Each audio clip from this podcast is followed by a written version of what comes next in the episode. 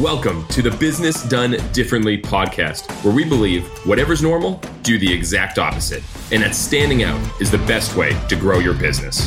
I'm your host, Jesse Cole, and it's showtime. Today's guest is the founder and CEO of Lessonly. He's the author of Do Better Work. He inspired me and our entire staff at Customer Service Revolution, and now he's back today on Business Done Differently to inspire you. Max Yoder, welcome to the show.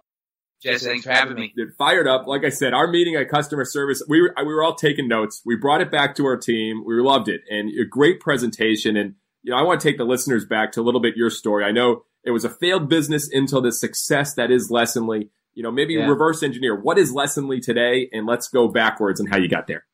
Sure. Lessonly is training and enablement software specifically for sales teams and customer service teams. So a lot of training software is built for human resources teams. That's not who we are. We're primarily built for the sales and customer service teams because they have this high rate of change. Uh, you know, there's a new product, there's a new promotion they have to honor, there's new pricing. All of these things are, are constantly in flux for the sales rep and the customer service agent.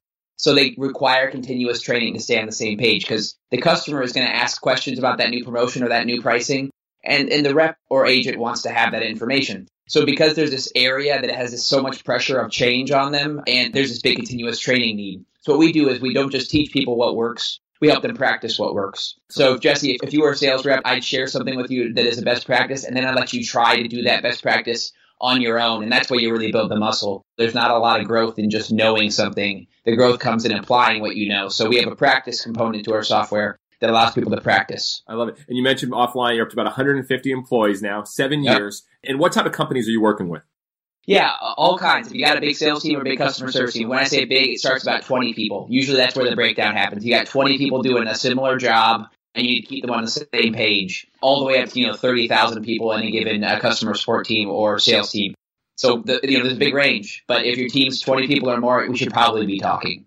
And now I'm fascinated. So obviously you're now teaching this how to do better work. You wrote the book, Do Better Work, but yeah. you started with a failed company many years ago right. that brought you to right. where you are to learn this. Can you just share that journey a little bit? Because you had to learn how to do better work before you could teach it. Oh, yeah. I think, yeah, definitely. Anything you read about in the book would have been impossible to share in before Lesson Lessonly. So the business before Lessonly was called Quipol. So about going on 10 years ago, I wanted to create a surveying and polling software simply because I was working for a business that created basically content marketing software, and I started to realize that everybody wants insight, engagement, and reach from their audience, and a poll or a survey is a good way to get all of those things: insight into what they care about, uh, engagement into the fact that they're engaging with your survey or poll at all, and then reach when if people can share what they've told you, can share their feedback with their friends, you might bring more of their friends in. Well, it wasn't a great business. There just wasn't a big business need for more surveying and polling software.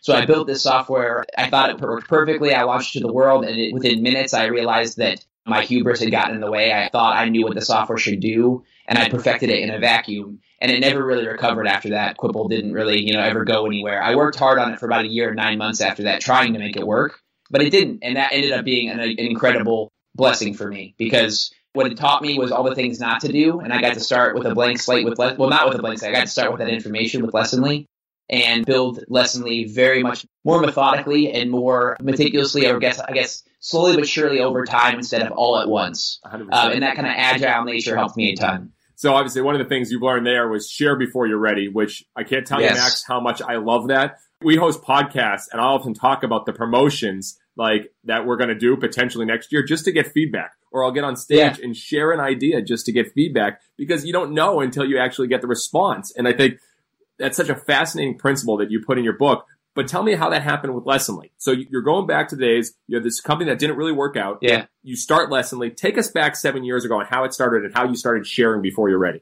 Yeah, so the idea of sharing before you're ready was something that we were doing without realizing we were doing it. And when we got together three years into the business and wanted to formalize our values, about three years into the business was when we were about 17 people. So we were getting to a scale where everybody couldn't fit around, you know, a table anymore consistently. So it became really important to formalize values. For me, the values should be things that that you're not going to do naturally that push you to do unnatural things, but those unnatural things have really positive results. So I don't need to tell you to eat, sleep, and breathe for our company values because you're already going to do those things, right? But you might not share before you're ready because you might be a perfectionist like a, like a lot of us are. And I think we're all perfectionists depending on what we care about.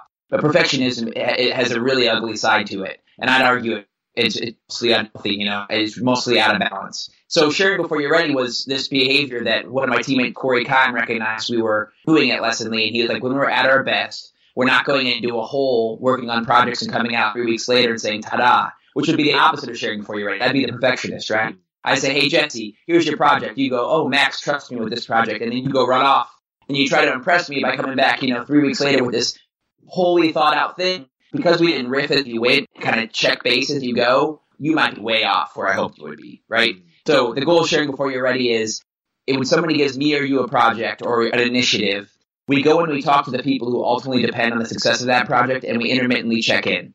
First, you know, maybe we do 60 to 90 minutes of a first draft.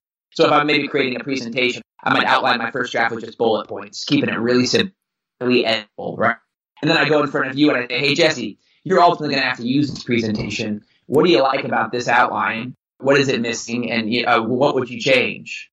And we're riffing, right? Yes. So I actually heard a concept the other day. Instead of saying, hey, what do you think of this idea? To say, what's wrong with this idea?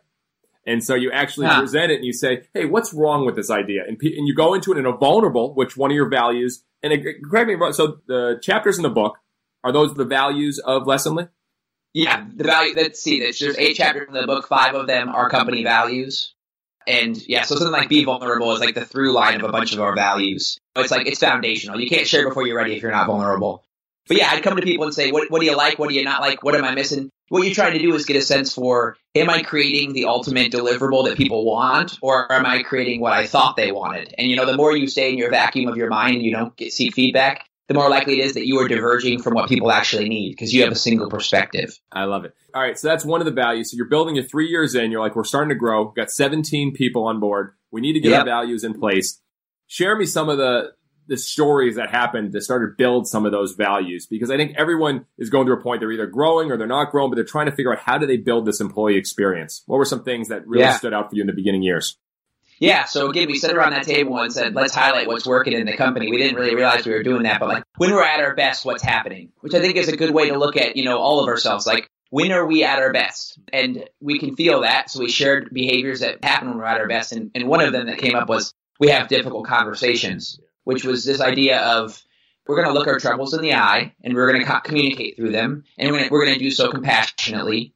And the thing about that value was it was very, very aspirational, and every value should be aspirational. So, you know, when companies put up their values, they should be challenging to the company in such a way that you will not do them consistently. That's why they're on the wall, right? We because we're going to err from the values. Well, having difficult conversations is an easy one to not do because I don't think we live in a society where we're very well informed or very well educated on how to communicate when there is conflict. Whether it's systemic conflict or interpersonal conflict, what we tend to do is we model the behavior that we see from our caregivers. However, they engaged in conflict, and ideally it was super healthy, but if it wasn't super healthy, if it was argument, if it was avoidance, if it was repression, those are not healthy things, but we learn from them, right? So whatever our caregivers do is probably what we're going to do. So having difficult conversations with the idea of we need to talk about the things that are difficult, but at the time we didn't really know how to have difficult conversations, which is what made it so aspirational.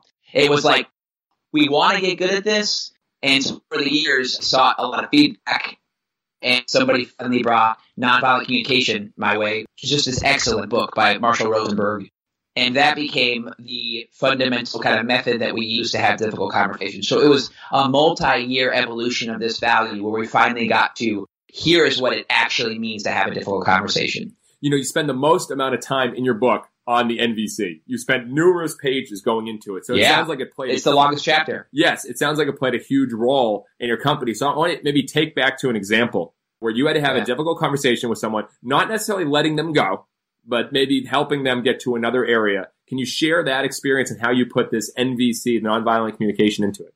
Yeah, sure. So if I have communicated with you and we have an agreement in place about how to do something a certain way, yeah and we've agreed that that is the way that it should be done. So, so maybe in your job description that we've written up together, you've been hired. We've made sure that we've articulated a job description where we have measures in that job description so that you know when you're doing well and I know when I'm doing well, which is super important thing, right? It should not be my gut that says this isn't working out. If you're my direct report, Jesse, it shouldn't be my gut that says it just. A, sometimes, it, you know, the gut starts the uh, investigation, but we should have measures that clarify why, why my gut is feeling the way that it is. So if we have those measures, I would speak to one of the measures and say, hey, we made an agreement that if I asked five people on this team these two questions, they would be answered in the affirmative 80% of the time.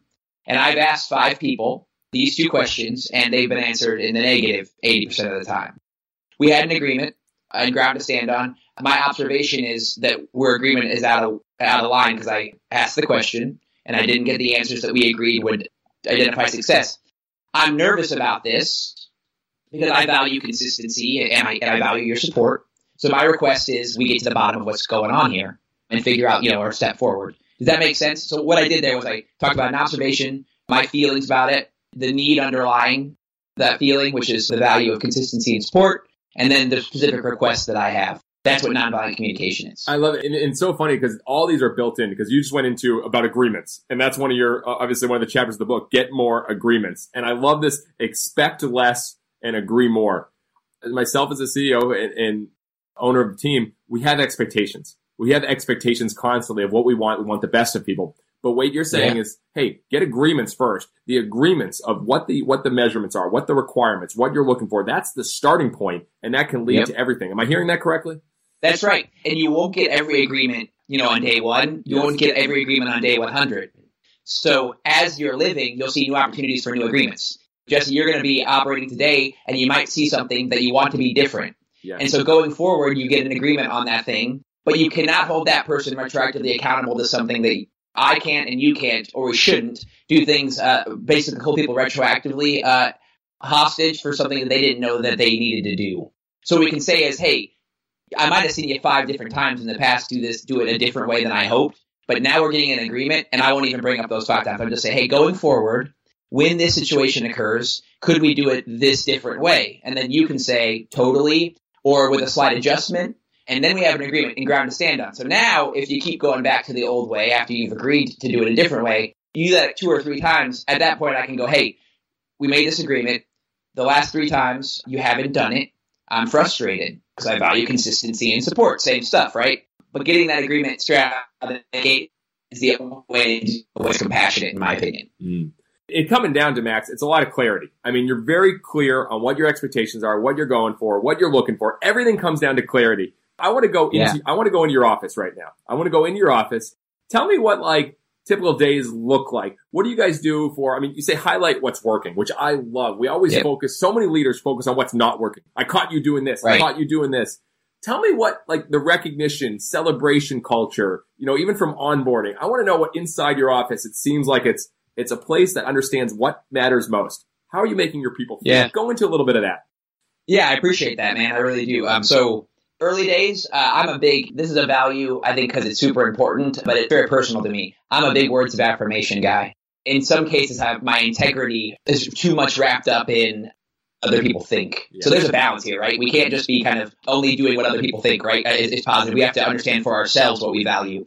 I didn't always know that. But when we think about highlighting what's working on the team, the, the big idea is if you are grateful for something, let people know.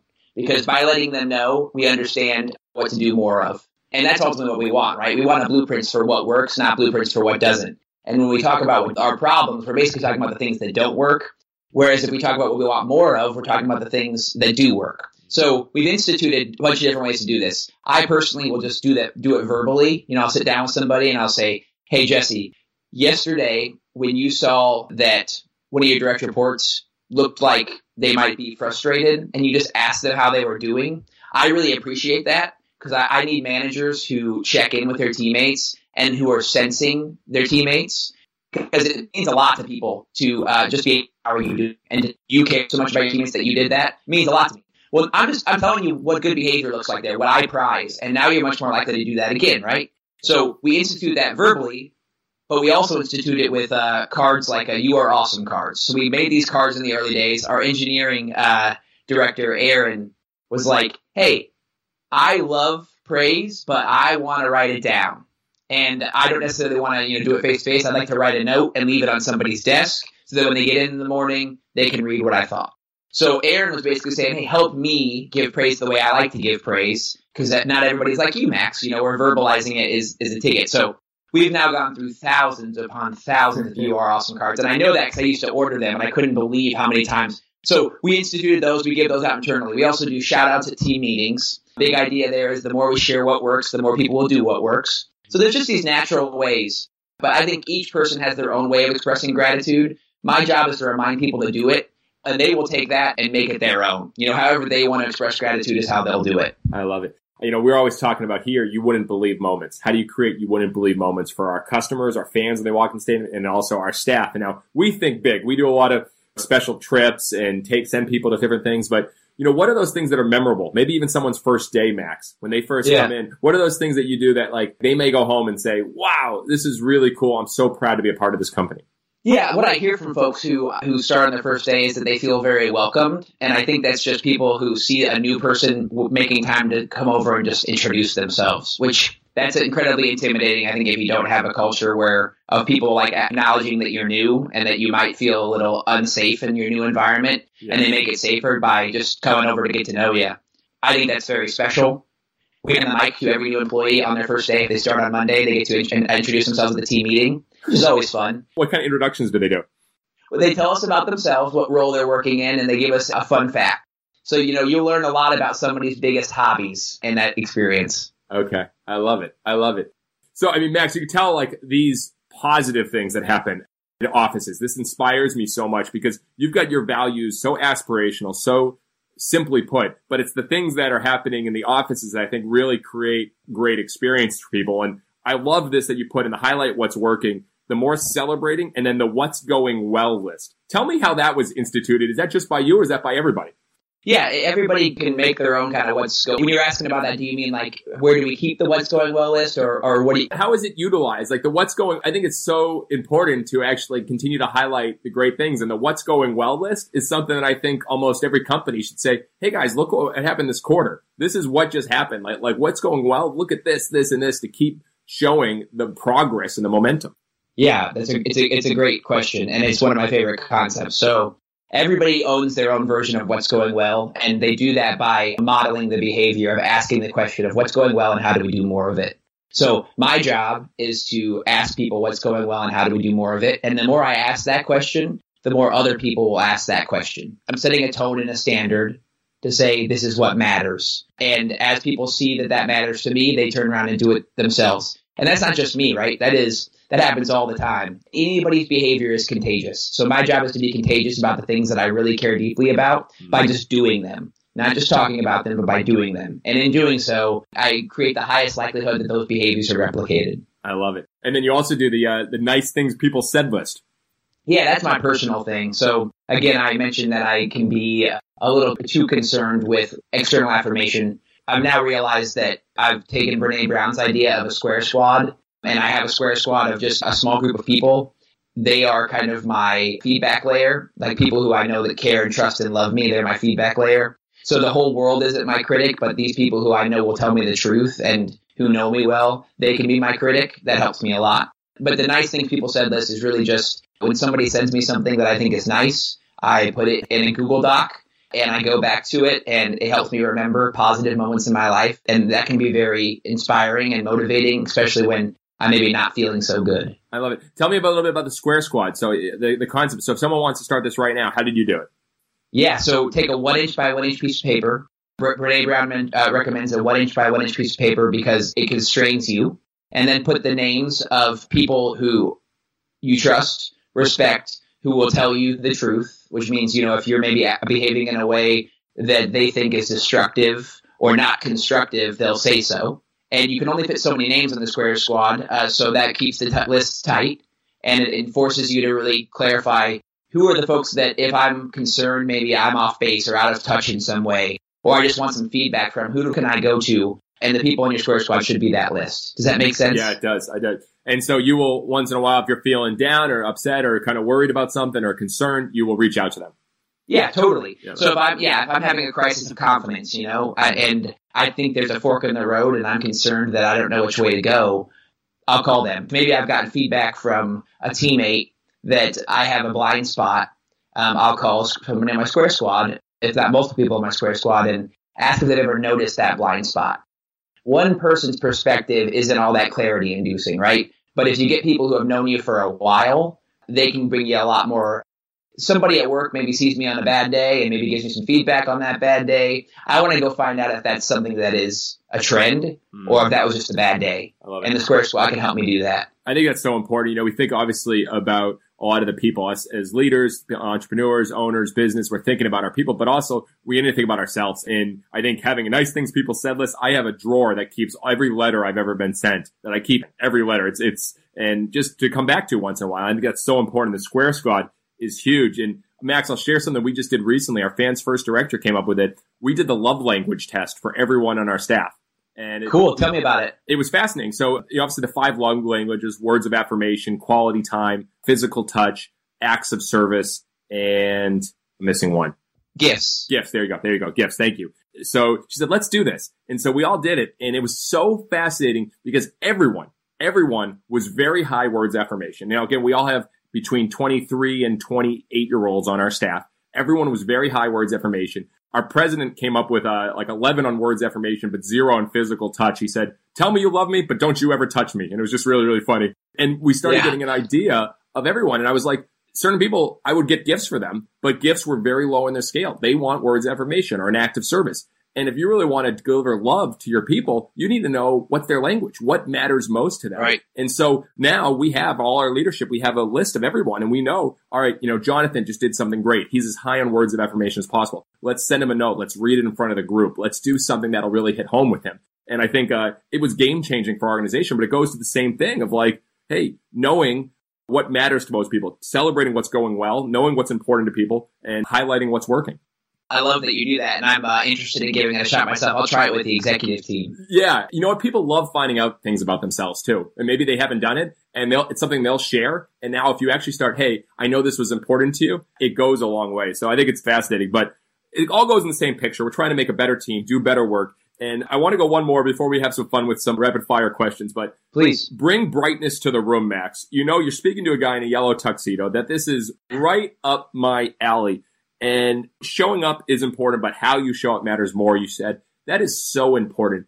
Tell us a little bit. I mean, it's so obvious, but tell us how that comes into play in your offices with your staff. How do you celebrate that?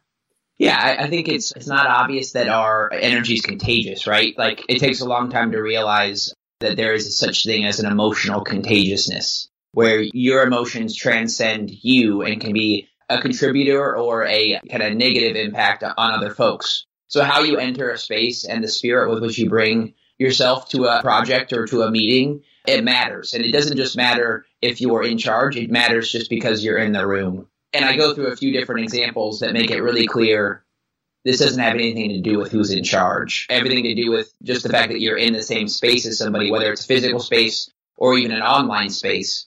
So the big idea is you're not always going to have good days. And I totally understand that. And I'm not asking you to be you know, somebody you're not. But if you just enter a room and say, I'm excited to work on this project with you all, no matter how you say it, so long as it's genuine, it helps. It encourages everybody else to think, I'm excited about this too. Or if I wasn't excited, I'll get myself to a spot where I'm just looking at the stuff that is uh, positive about this experience, like working with these people. So the idea is you don't need to be disingenuous with your energy. If you're not having a good day, and you can't bring brightness to the room in a genuine way, letting people know that is totally fine. Just like, hey, I'm a little off today. It, don't read into it. I'm just a little off today. You know, it doesn't have anything to do with this project. People appreciate that too. But on the days when you can muster up the energy to go, hey, we have the next hour scheduled together. Let's make it a great hour. That makes a big impact on people. Mm. You know, you said something to me at Customer Service Revolution, and that really hit me. You said, other people's feelings aren't my responsibility. And I thought, and you kind of explained that, how you wouldn't let them bother you. And I thought that was really, really interesting because you said, hey, if someone's off, hey, that's okay. It's no big deal. I, and again, I'm probably similar to you in the sense that, you know, we care what people think. We want to make sure that at our company, they're having a great experience always. How did you transition to get to that point where it's like, I'm not going to be concerned or worried about necessarily how people feel, even though they're under my umbrella where I feel like a leader? Yeah, so there's a balance between it, right? When I say other people's are not necessarily my responsibility. I should say not necessarily my responsibility, right? I can't control how other people feel. All I control are my own intentions, my feelings, and my actions. And if I think that I am responsible for everybody else's feelings all the time, I will drive myself crazy. It's this idea of emotional slavery yes. where I am responsible for if there's somebody on the team who isn't feeling, you know, they're not in a good spot, that being de facto my responsibility it just isn't true, right? There's something that they happening in their life that is challenging to them. So I can be supportive in that situation, which is how I always want to show up, which is, hey, if you're not feeling your best self today, I can listen and I can hear you and I can hear you out. But ultimately, whatever the work is that needs to be done, it's in you. It's not in me, right? I can't change you. And if I think that I can, I'm going to be a slave to your to other people's emotions my whole life. So people tend to go on a scale of this is a not my wisdom. This is Marshall Rosenberg's wisdom of hey, people tend to go from emotional slavery where they think they're responsible for everybody else's feelings. Then they go over to obnoxiousness at some point when they get really fed up with, with, with that whole lifestyle of I'm responsible for everyone's feelings. They transition over to obnoxiousness where they say, I'm not responsible for anybody's feelings. You know, I don't want to, I don't even want to hear from people about their feelings. Forget everybody's feelings. And then he argues, you know, the third spot is a balance, which is saying I am can be compassionate, but I do not need to carry other people's feelings. And I think that's the biggest thing, which is not to carry the weight of the world and the weight of everybody else's feelings, to make sure that you're doing your own inner work and you're finding you're doing the hard work of doing your own inner psychological work of creating a whole self within yourself. That is the most important thing you can do for everybody around you. So I need to do my inner work. You need to do your inner work and everybody else needs to do their inner work. And the good news is if we all do our inner work, then a lot of these challenges that arise as though a lot of these challenges that arise, they won't arise anymore because we will all be in a much more compassionate and healthier state. I love it. I mean, everything is so aspirational. Everything provides hope, Max. And I think that's why this your book and connecting with you and hearing you, I walked out feeling better. I felt like I was ready to take on the world. And I think the ability for you to simplify it is what excited my team. And I think about to be vulnerable and share before you're ready and highlight what's working and difficult conversation and agreements and bring brightness to the room, all of those. I'd love to hear maybe a story of someone on your team that embodied one of these that maybe becomes part of the folklore of your company. You're seven years old, you're growing like crazy, you're making a huge impact. I believe that every company has core beliefs, but not yeah. all companies have stories that back up those core beliefs. I'd love to hear something that really inspired you that you saw someone in your team really living up to this and making an impact? Yeah, so I'll talk about my business partner, Connor Burt. Look for Opportunities, a chapter where I mentioned Connor very specifically. I also dedicated the book to him and my wife because he's my best friend and Jess is my best friend just in a different way. it's a beautiful thing to have both. And look for opportunity is a behavior that basically just says, hey, challenges are inevitable, but the way you respond to them is a choice. And every chapter in the book somebody could look at and say that's obvious. I don't care what's obvious. I care what you're doing them or not. Mm-hmm. Because I don't think our concern is with needing new knowledge in order to behave in ways that are more healthier and more compassionate. It's that we're not applying the knowledge we already have. So this book wasn't some like, oh, I've just broken some new ground in this research. It's like, here's all the old stuff that we know works that we don't do. So let's simplify it in such a way that it makes it easier to do. That reminds you that you can do any one of these things, and just simply by doing them, you're making the world better. Looking for opportunity is one of those things that people go, yeah, it's obvious. I know that when bad things happen, I have a choice of how I respond. Or when seemingly bad things happen, I have a choice for how I respond. Well, Connor Burt embodies that behavior of kind of not sitting in that threat mindset when one of your plans implodes, which you want to kind of get in the headspace of looking for opportunity. You've probably had plans for the future that didn't pan out. Mm. And in that moment when they don't pan out, it doesn't feel great, right? If you're like me, you'll tell yourself a threat story of this is bad. And the more threat stories you tell yourself, the more you have a threat mindset. Connor embodies this idea of looking for opportunity or having an opportunity mindset, which is when something doesn't go to our plan, he has a way of going, okay, great. What are we going to do? And by, by simply bringing the attitude of we're going to figure out what to do next and we're going to make this we're going to make this okay if not better than it was before it's super encouraging and as somebody who goes in the headspace that I go into naturally, which is this is bad, to have somebody like Connor go, it's only bad if we make it bad, right? Like control what you can control, and you can control your reactions. You can control how you take on challenges. You cannot control that challenges will happen. And I think a lot of us spend our lives wanting to architect lives where we try to control for every variable, but it's all out of our hands, right? We can only control how we behave, what our intentions are. We can't control the environment. We can't control other people. So Connor does a really nice job of zeroing in on what he can control, which is his own reaction to any situation. That does not mean that we don't have moments of going, ah, bummer, right? the idea here isn't to never acknowledge a negative thought because that in and of itself is very unhealthy. The idea of thinking that you have to turn everything into this bright and shiny thing, it's a balance, right? If you have a negative thought, you have to investigate where that comes from. Or you have to process emotionally. And I write about, not in the book, but in notes that I send out to subscribers, a lot about looking your negative thoughts in the eye and investigating them. So I'm not suggesting that you have to be bright and shiny all day long. You're a human, right? Ups and downs are a fact of it. I am saying that it doesn't serve you very well or me very well when our plan implodes to act like we can get the plan back by sitting there and stewing about it, right? It's not coming back. So what are we going to do about it? I mean, I think it's just it's all mindset shift. It's just all mindset shift, right? And it's not an easy mindset shift. And the more Connor modeled it, the more I saw the value. And you know, I leaned on him very heavily when we had tough times at work because I knew I could count on that. But I also he also taught me how to build that behavior by modeling it himself. I love it. I love it. All right, Max. If someone's listening here and they're like, "All right, I want a quick win. What's what's an exercise I can do to start doing better work? Like a quick win that I can go back, put into play either for myself or at, at my company. What would you suggest? Yeah, quick win. Tell a colleague something that you appreciate about them that they might not not know, and tell them why you appreciate it. Not just thanks for doing that, but here's why I'm grateful you did it. The here's why is where everything really starts to click.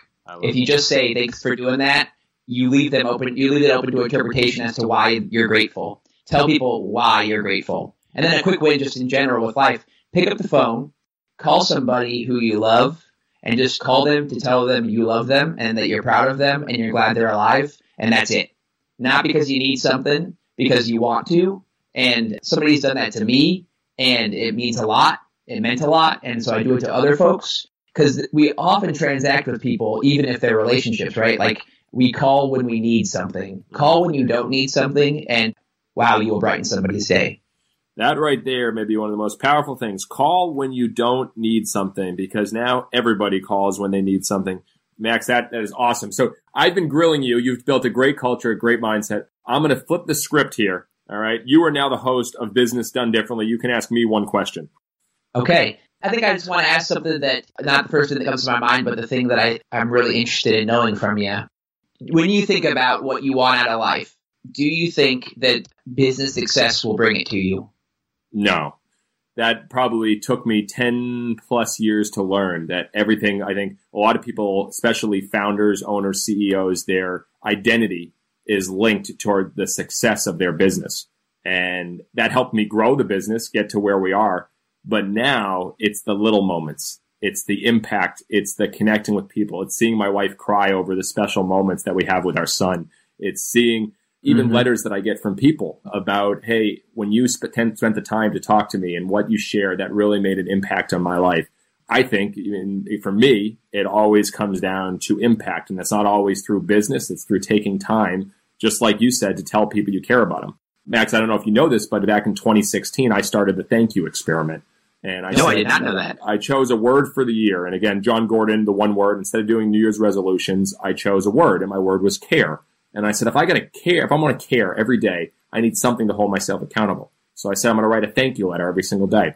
So I bought 365, I actually bought 500 custom thank you cards, yellow thank you cards, and I started writing to my uh, friends, family, authors, coaches, old teachers, anybody that I thought made an impact in my life. And I had a list of about 50 to 70 people. And then I kept doing it. I kept looking every day for someone that made an impact on my life, someone that talked it changed my life. And I continued after that year, and now I've done it for four straight years, uh, well into the thousands now. And those, those little things have made a big impact in my life. I've shared with other people, but when I get them back or someone else writes, that's what matters. It has nothing to do with business. It's those little things. And I think that's hopefully, I don't want to say a legacy, but hopefully that'll be something that people remember.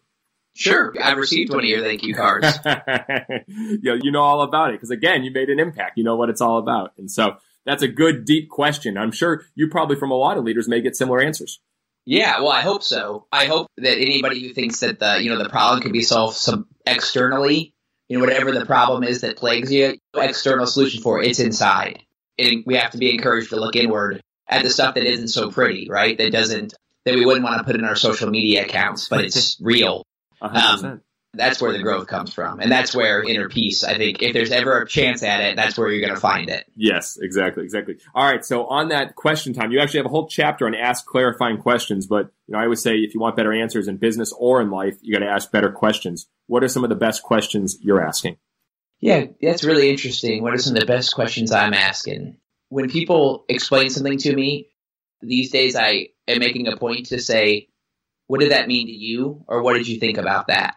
Because I think there's often with sarcasm and a kind of sarcastic culture, there's this implication that you're going to get what I'm saying, you know, wink, wink, and I don't should need to explain it if you're if you're fast enough, right? But people will come uh, into my office want to talk about something, and they'll tell me a story, and, and it seems like they're frustrated about it, but I don't really know why. So I dig into like, what did you think about that? You know, how did that affect you? What are your thoughts on that now? instead of assuming, oh yeah, that, that sounds like a bad experience. How can I help? And it, it unpacks the situation for me more. It helps me understand where the individual might be feeling the most pain and where that pain might be coming from.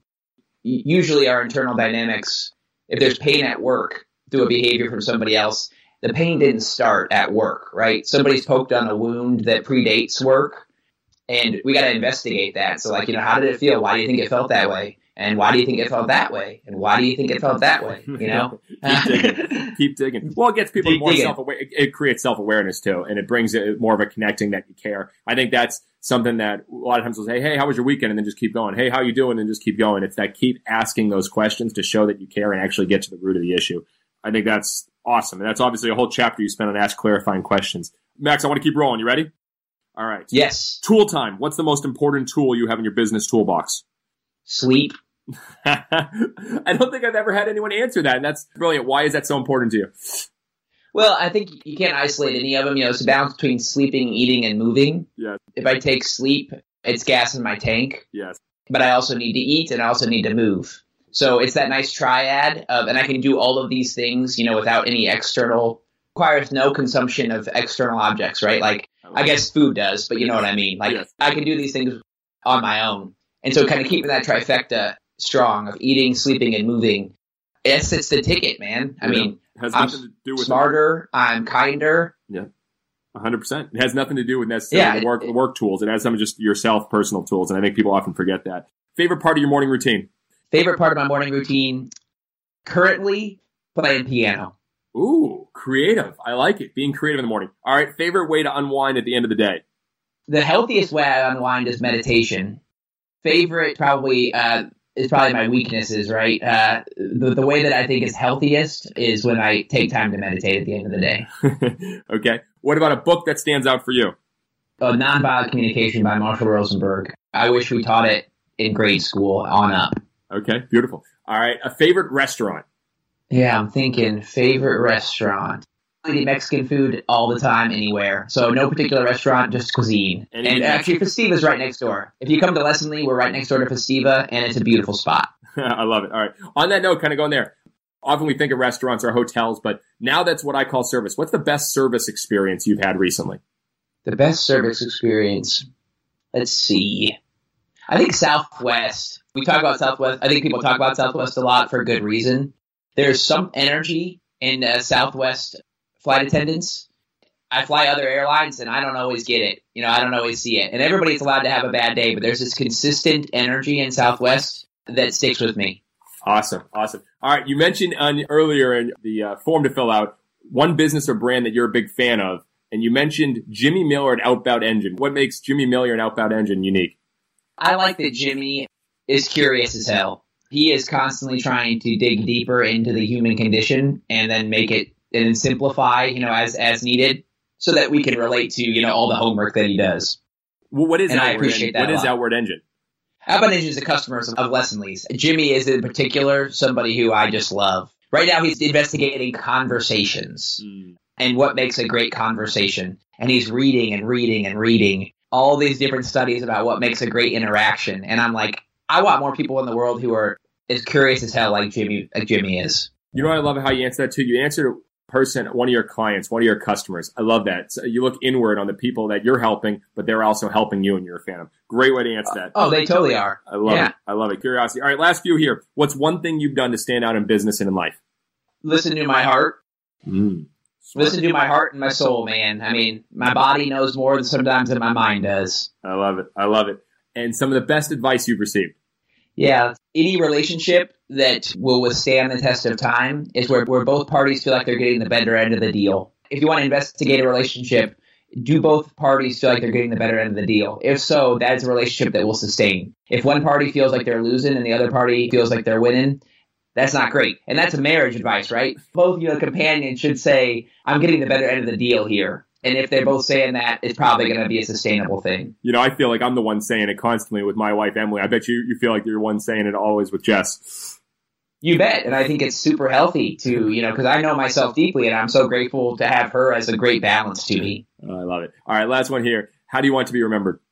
As a compassionate person. I think that's all we need in the world is truly compassionate people. And that's very different than like the insincere kindness that I think is mistaken for compassion.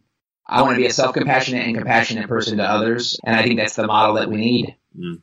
Well, I'll tell you, Max, you're living it, my friend. You are a true practitioner. And so that's what I love so much about your book. You are doing it, you're living your values, you're offering advice, and you're making an impact. You made an impact on me, my team. I know you're making an impact every day. So I want to thank you so much for being on the show. And where can people learn more? Obviously, the book is Do Better Work, but where else can people learn from you, Max? Yeah, thank you so much, Jesse. This was a real treat. You bring a really positive energy every time we engage, and I'm energized by it. If you want to learn more about the book, go to dobetterwork.com. So dobetterwork.com. If you want to learn more about Lessonly, it's just lessonly.com. And you can find links to me there if you want them. Awesome. Awesome. Well, we'll put the links in the show notes. Max, again, thanks so much for your wisdom and sharing so much and making an impact, my friend. Jesse, keep up the good work, my friend. I'll talk to you soon. Thank you. Thanks for listening to Business Done Differently, where we believe whatever's normal, do the exact opposite, and that standing out is the best way to grow your business. For more information about the guest and topics covered on this episode, visit findyouryellowtux.com or shoot me a note at jesse at findyouryellowtux.com. Until next time, stop standing still, start standing out.